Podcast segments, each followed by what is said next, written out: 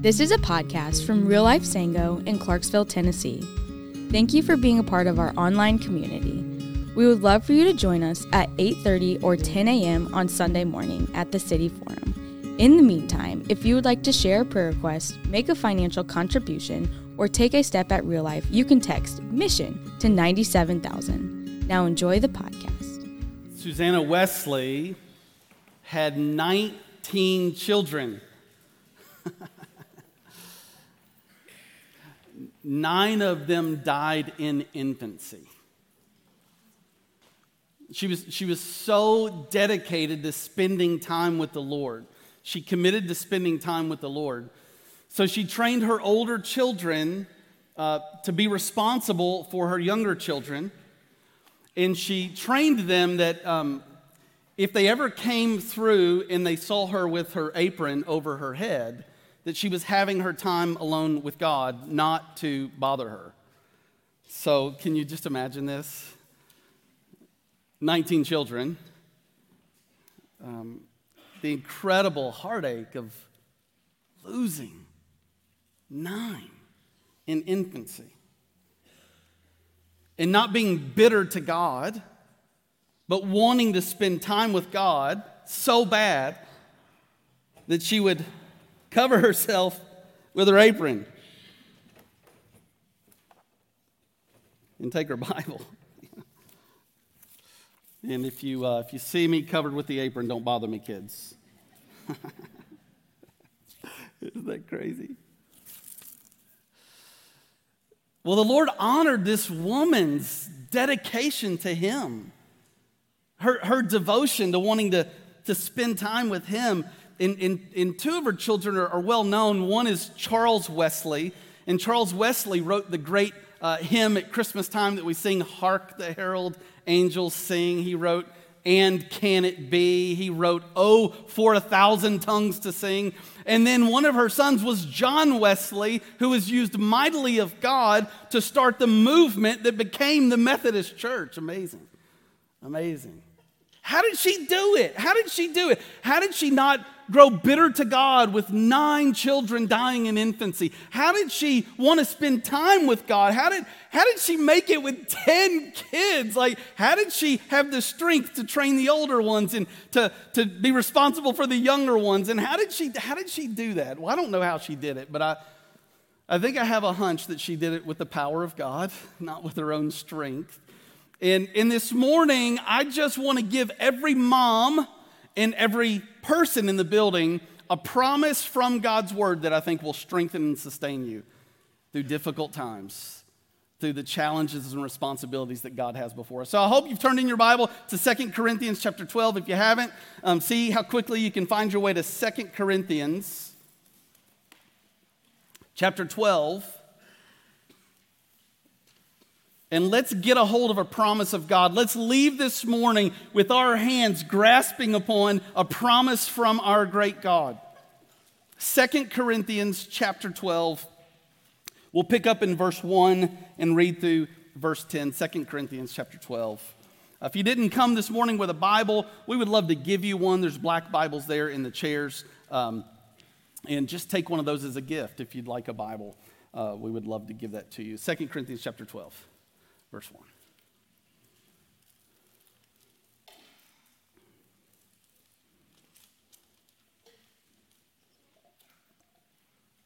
The Apostle Paul wrote to the church at Corinth under the inspiration of the Holy Spirit I must go on boasting, though there is nothing to be gained by it. I will go on to visions and revelations of the Lord. I know a man in Christ who 14 years ago was caught up to the third heaven. Whether in the body or out of the body, I do not know. God knows. And I know that this man was caught up into paradise. Whether in the body or out of the body, I do not know. God knows. And he heard things that cannot be told, which a man may not utter. On behalf of this man, I will boast, but on my own behalf, I will not boast except of my weaknesses. Though if I should wish to boast, I would not be a fool for I would be speaking the truth, but I refrain from it so that no one may think more of me than he sees in me or hears from me. So, to keep me from being conceited, because of the surpassing greatness of the revelations, a thorn was given me in the flesh, a messenger of Satan to harass me, to keep me from becoming conceited. Three times I pleaded with the Lord about this, that it should leave me, but he said to me, My grace is sufficient for you, for my power is made perfect in weakness. Therefore, I will boast all the more gladly of my weaknesses, so that the power of Christ may rest upon me. For the sake of Christ, then, I am content with weaknesses, insults, hardships, persecutions, and calamities. For when I am weak, then I am strong. Would you pray with me? Father, we pray in Jesus' name. Speak to our hearts. Speak to our hearts personally and powerfully through your sacred scriptures. We pray in Jesus' name. Amen. Well, how did Susanna Wesley do it? And how can you do it? And how can I do it? And how can we go on? How can we persevere in our faith? How can we not grow bitter to God? How can we not throw in the towel on our Christianity? How can we continue on in this, in this journey? Well, the first idea that we see in this text is this this morning is that Paul had both unspeakable privilege and unrelenting pain. Paul had unspeakable privilege and unrelenting pain. This is what the Apostle Paul experienced. You think about the privileges of what he described. He had these revelations. He struggled to describe it. He, he said, uh, I don't know if I was caught up in my, in my body. I don't know if I was like physically caught up, to, to but, but I saw paradise and I had a vision. And he said, God knows. Uh, God blessed Paul with a, with a privilege of an insight and an experience with God that absolutely blew Paul away. When I read it, I'm like, man, I'd love an experience like that. And you just look at it. He said, uh, verse, verse uh, 1, he said, I must go on boasting, though there is nothing to be gained by it. I will go on to visions and revelations of the Lord. I know a man in Christ who 14 years ago was caught up to the third heaven. Whether in the body or out of the body, I don't know. God knows. And I know that this man was caught up into paradise. Whether in the body or out of the body, I don't know, but God knows. And he heard things that cannot be told. That's what Paul experienced. It's crazy how God drew near to Paul and revealed himself to Paul. And it was in such a way that he said, he said, which a man may not utter. Paul had an encounter with the Lord that was an unspeakable privilege. Um, whether we see it this morning or not, any of us that know God through faith in Jesus encounter an unspeakable privilege. Probably the biggest thing that's messed up with our attitudes today is that we think that we deserve something other than hell.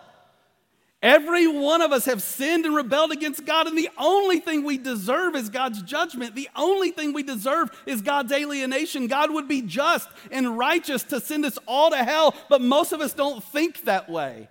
And therefore, we go around entitled and arrogant. And you guys, listen, if you would just understand that the only thing we deserve is hell, then we would say anything and everything that's short of hell is God's mercy. Can I just share with you this morning? If you would lock that into your heart, it would solve a lot of the problems in your life. If you would go through your life going, the only thing I deserve is hell, the only thing I deserve is alienation, the only thing I deserve is judgment, then you don't have to have paradise and you don't have to be caught up to the third heaven and you won't have to be, uh, have these visions and revelations of the Lord. You just have to be forgiven. And you'd be like unspeakable privilege. You just have to know God and you'd be unspeakable privilege. I don't deserve to know Him. I don't deserve to be forgiven by Him. I don't deserve to be loved by Him. I don't deserve to be called His child. I don't deserve to be in the family of God. And yet we whine and we complain, and it flows out of a spirit of entitlement that's anchored in our pride and in our arrogance. God's grace is sufficient for us today to humble us. God's grace is sufficient for us to change the way we think about life and what we deserve. Paul had an unspeakable privilege, and we have an unspeakable privilege this morning. I think about moms, and I think about it, what a privilege for moms.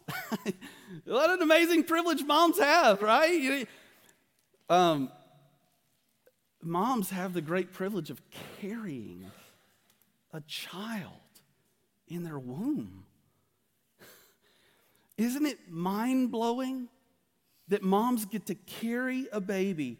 And the scriptures say that God is knitting the baby together in the mother's womb.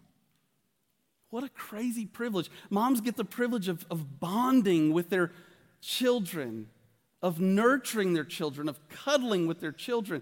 Um, years ago, Susan said this is her favorite picture. I think we've got this picture. There, there it is.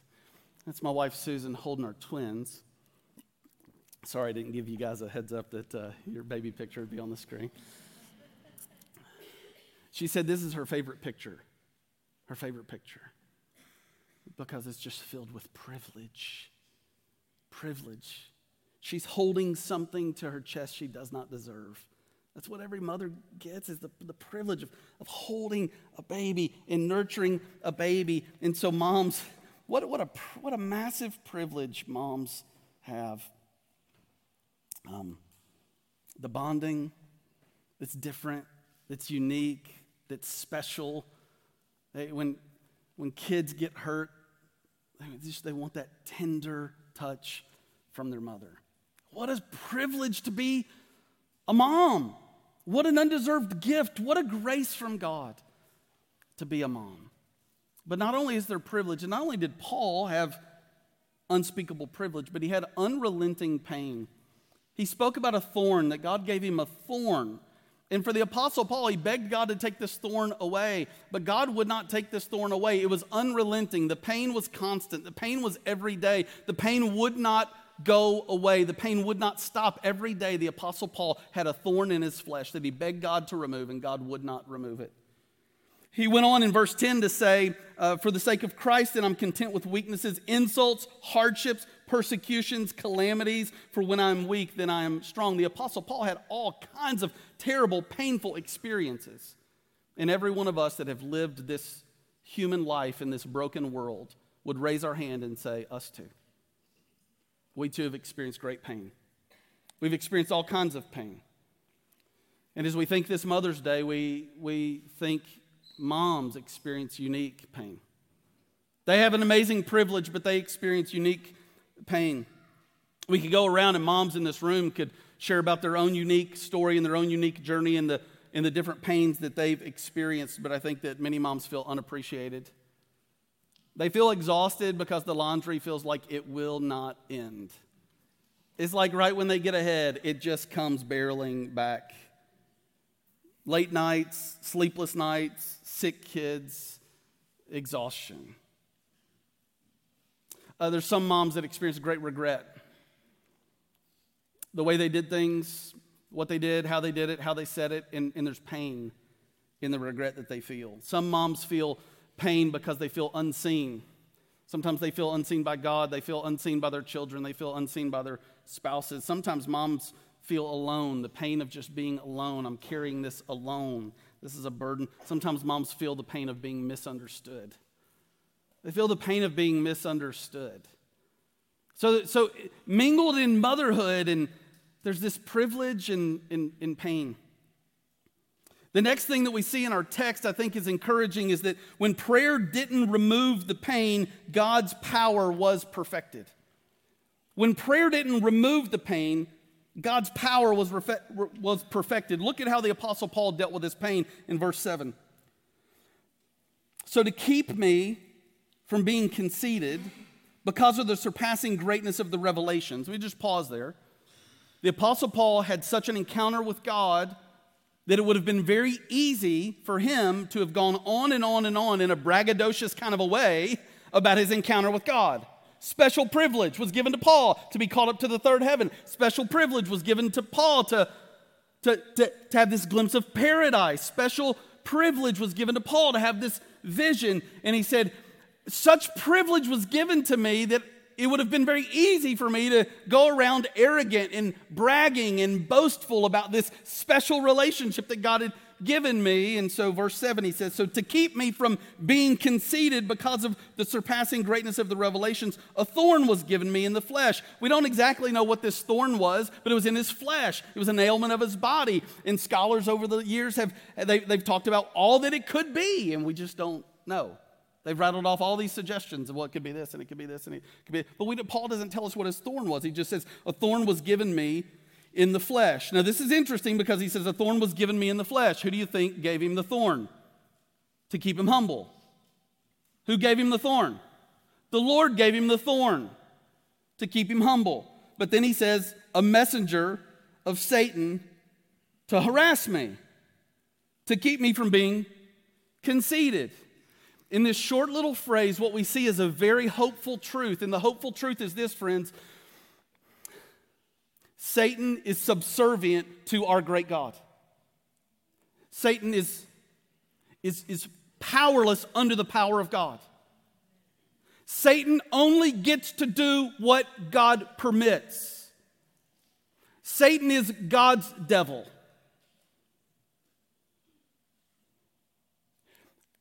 God sends a thorn, and somehow, mysteriously so, it's a messenger of Satan. I don't totally understand that, but it's a word of hope because some of you feel like your life is being um, harassed by Satan. I have good news. He is under the authority of the Lord Jesus. And, and Satan will not touch your life without God, in his infinite, mysterious wisdom, permitting it. And I don't understand that. And that's not a, that's not a cliche, and that's not a band aid, and that's not going to solve all your problems, but that is a rock solid word of hope. That we do not have to fear our enemy, because greater is he who is in us than he who is in the world. Friends, listen. In North America, we've not seen the kinds of demonic manifestations that are seen in other parts of the world. But I think increasingly so, we see it in North America. And I think we'll continue to see more demonic manifestations. And I have good news we have nothing to fear about the demonic realm. If your child wakes up in the middle of the night with nightmares and tremors, you don't have to be afraid because the devil is subservient to the Lord Jesus. If someone is, is gripped with an illness that you think is of the devil, you do not have to be afraid because our God is a sovereign God. Not a sparrow falls to the ground apart from him. He knows the numbers of hairs on our head. How, how will he give a snake to those who ask for fish? He won't. He cares for us, friends. And he is strong and he is sovereign over Satan. So don't miss this little truth tucked away in this verse. I don't understand how it I don't understand how it works. I don't understand how it happens, but I see the rock solid truth that God was humbling him and somehow God was transcending over the messenger from Satan. You think how could God do that? Well, that's what he did through the cross, isn't it? Isn't it?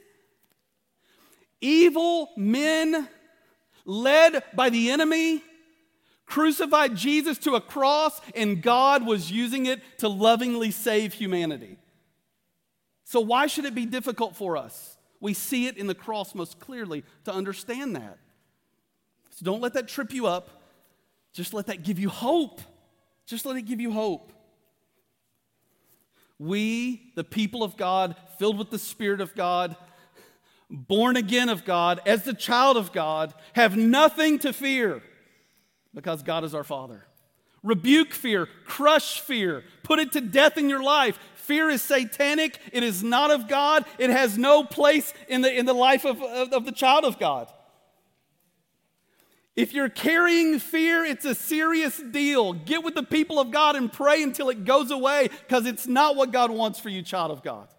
It is not what God wants for you. When prayer didn't remove the pain, God's power was perfected. God gave Paul a thorn. It was painful. Paul didn't want it. He begged God to take it away three times, and God did not take it away. Paul had a prayer meeting and he said, Take my pain away, take my pain away, take my pain away. And God refused to take his pain away. But God's power was perfected to give Paul what he needed to persevere. Prayer didn't remove the pain, but God's power was perfected. Aren't you glad that sometimes prayer does remove the pain? Holy cow, this is the first time I sang that song this morning. Jeff worship team, thanks for leading us in that song. Just testimony after testimony of how God takes pain away. Amazing. Sometimes God takes pain away. Hallelujah. Anybody want to testify to how God has taken pain away in your life? Emotional pain, physical pain. Anybody in the place this morning? Come on, church. I see you, sister. Anybody else want to just raise your hand and testify? I see you on the back row. God's taken some pain away. Aren't you glad God looks upon his children with compassion and takes pain away? Isn't it amazing? Some of you this morning, you've carried pain in your heart and you never thought God would take it away. But it, today you have a clean heart and no bitterness and no, there's not a spirit of revenge in your heart and somehow God took it. Aren't you glad God takes the pain away? Some of you had cancer and God's forgiven you of cancer. Carl Wall, I see you, brother. Stand up. Would you just stand up? Raise your hand, Carl, right here in this place. In Carl's living room, I prayed on my knees when he got his cancer diagnosis, on my knees in his living room, and God heard our prayer and he healed Carl. Hallelujah. But sometimes he doesn't. And with Paul, I don't know what Paul's physical ailment was, but God did not take it. And God was perfectly good and perfectly loving and perfectly wise when he did not remove the thorn.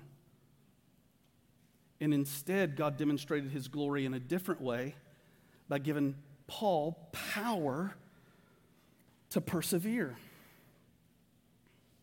Look at verse 7 through 9 with me again. So, to keep me from being conceited because of the surpassing greatness of the revelations, the thorn was given me in the flesh, a messenger of Satan to harass me, to keep me from being conceited. Three times I pleaded with the Lord about this, that it should leave me. But he said to me, Look at this and don't miss this and memorize this. My grace is sufficient for you for my power is made perfect in weakness. Oh, this is such a great promise. This is Jesus' promise to the Apostle Paul, and this is Jesus' Jesus' promise to you and me today. His power is made perfect in our weakness. Friends, where are you weak today? Our world tells us to hide our weaknesses. Our world t- tells us to cover up our weaknesses. The world tells us to, to pretend like we're not weak. And the Apostle Paul said, No, that's where my strength came from. It's through my weakness. So, so what, what are we to do? What are we to do? How, how is God's power perfected in my weakness? Well, again, we could go around the room this morning and we could say, I was weak, but God sent His people, and His people prayed for me, and His people encouraged me, and His people sat with me as I grieved, and His people came to my rescue, and His people were the family of God, and they loved me when I needed them. God gave me grace, power through His people. And others would say it was prayer. It was prayer. It was my pain that actually taught me how to pray. I was a child in prayer, but it was pain that, that made me grow up into an adult in prayer. And it was through prayer that I experienced the power of God. Others would say it was my pain that forced me to read God's word. It was my pain that caused me to be serious about knowing God. It was my, it was my pain that, that, that taught me to read God's word every day. It was my pain that drove me. that the psalmist in Psalm 119, verse 17, he says, It was good for me that I was afflicted for I learned your decrees. Do you hear what the psalmist is saying? It was good for me that I was afflicted, for it forced me into the presence of God, so I learned his word. And some of us, we've experienced God's power through his word.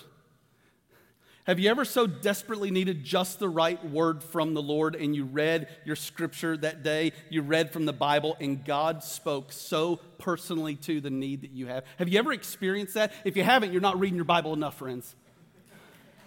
You're just not reading your Bible enough. Or you just haven't lived long enough and you haven't really suffered well enough yet. But if you read your Bible faithfully enough and you live long enough in this old broken, terrible, not our home world, then you're going to open up your Bible one day and the sovereign king is going to speak personally to you through the sacred scriptures, and it's going to be for you that day.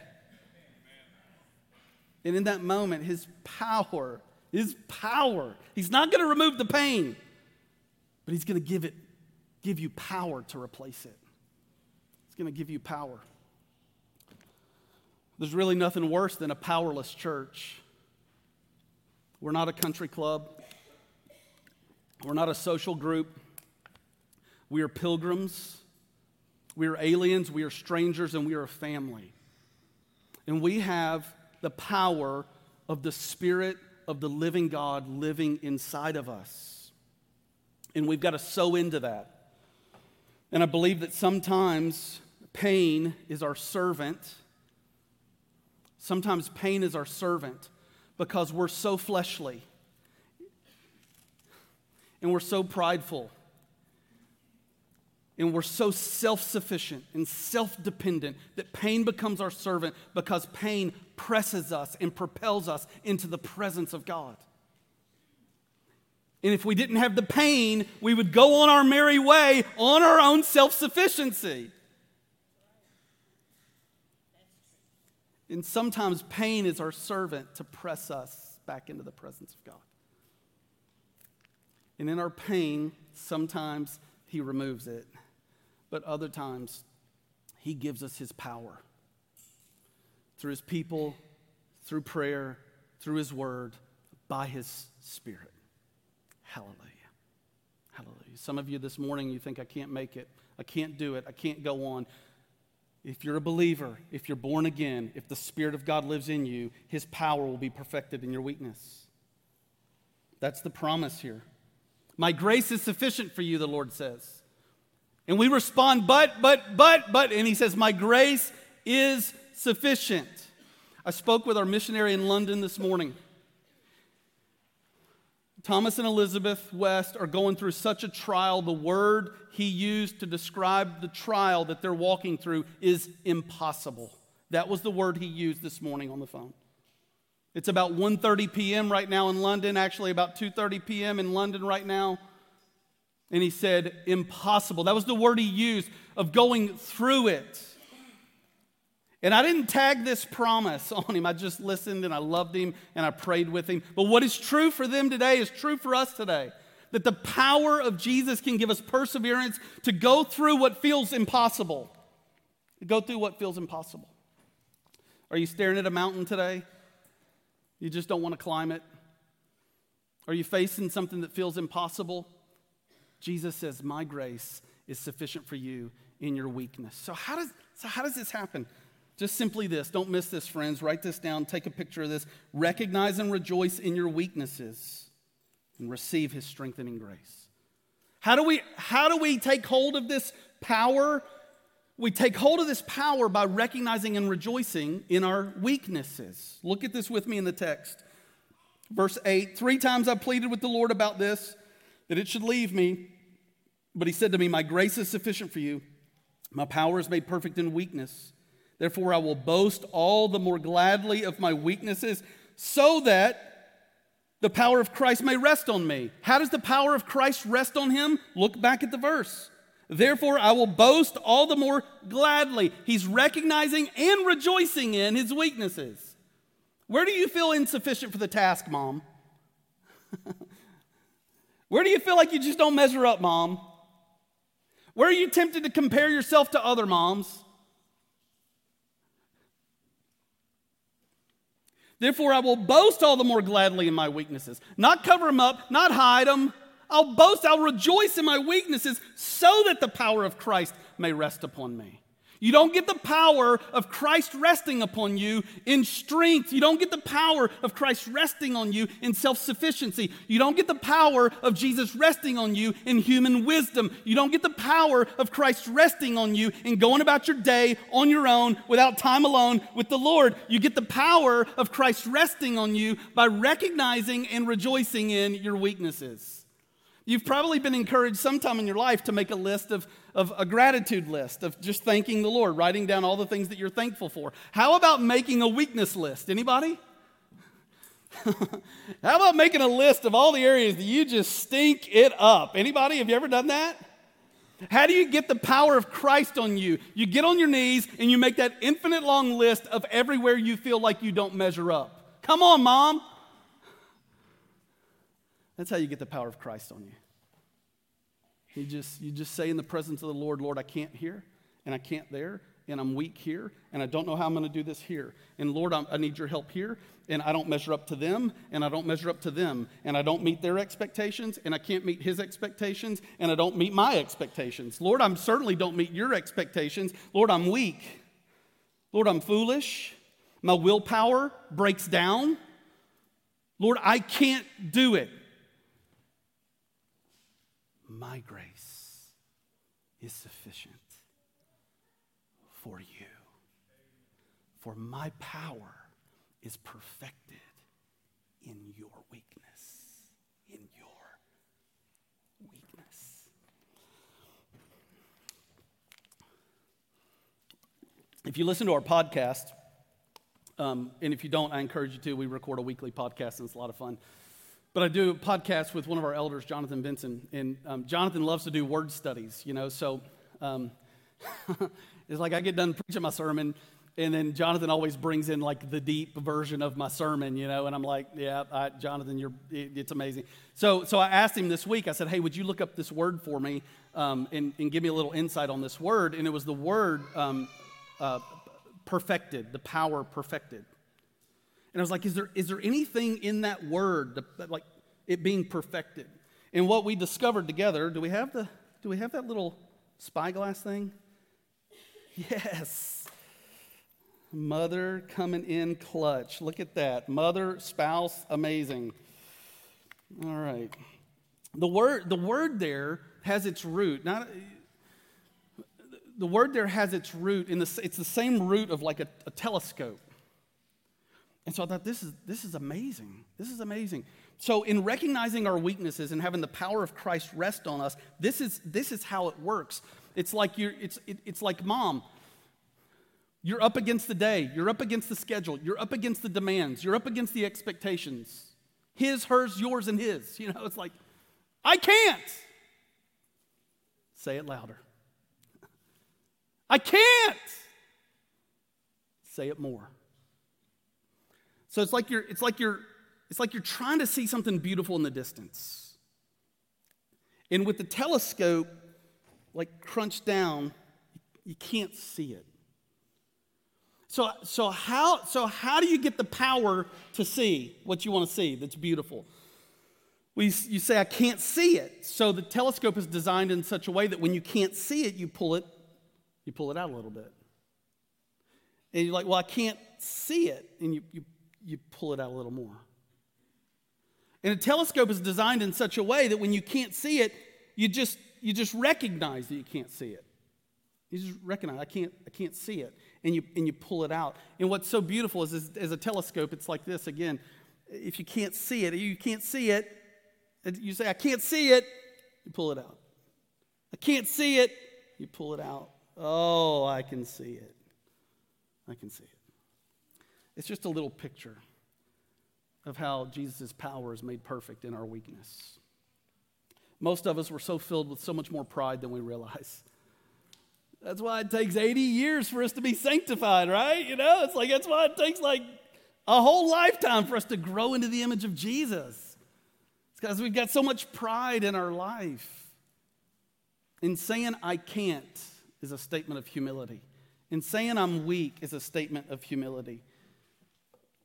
And God invites us all moms, dads, sons, daughters, aunts, uncles, grandma, grandpa. He invites us all to recognize and rejoice in our weaknesses.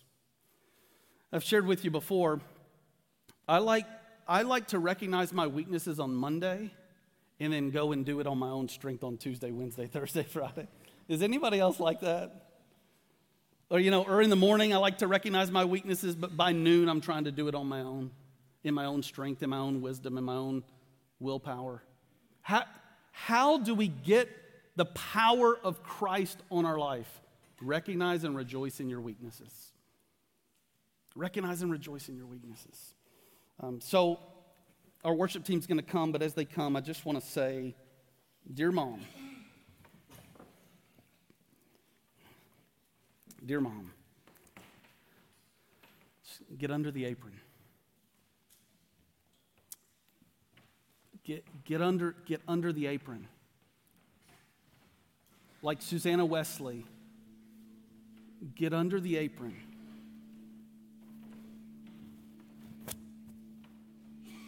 and get alone with the Lord. And whether it's 10 children or a demanding job or a schedule that you can't you can't do it or, or forgiveness that you can't extend. Get under the apron and recognize your weakness and receive the power of god. Receive the power of god. Receive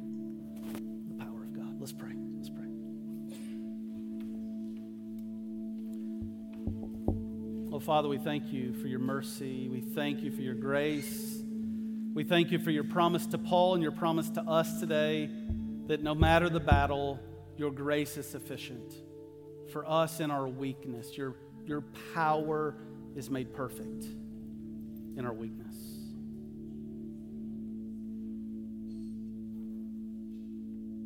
Holy Spirit, you know every need in this building. You know every need of every heart. And I pray that you and your mercy would minister to every person in this, in this place. Father, you know every pain, you know every burden, you know every soul, you know every heart. And I pray by your mercy, by your power, that you would minister in this moment. And that the ministry of your spirit this morning would ripple all through the week, Lord. That your sustaining and strengthening grace would be undeniable in your children's life here. Lord, we are desperate for a touch from you. Lord, we are desperate for your strength. We are, we are desperate in our weakness. We are desperate in our brokenness. We don't measure up. We'll never measure up. We are weak, but you are strong. We are foolish, but you are wise. We are selfish, but you are sacrificial. We seek revenge, but you extend forgiveness. Thank you for being our God. And thank you for your amazing patience with us, your people. Holy Spirit, come as we sing. Holy Spirit, move in our midst. We pray in Jesus' name. And all God's people said, Amen. Let's stand. Let's sing out. Thank you for listening. We trust that God is stirring something special in your heart today. We hope to see you on Sunday very soon. Keep it real, keep it Jesus.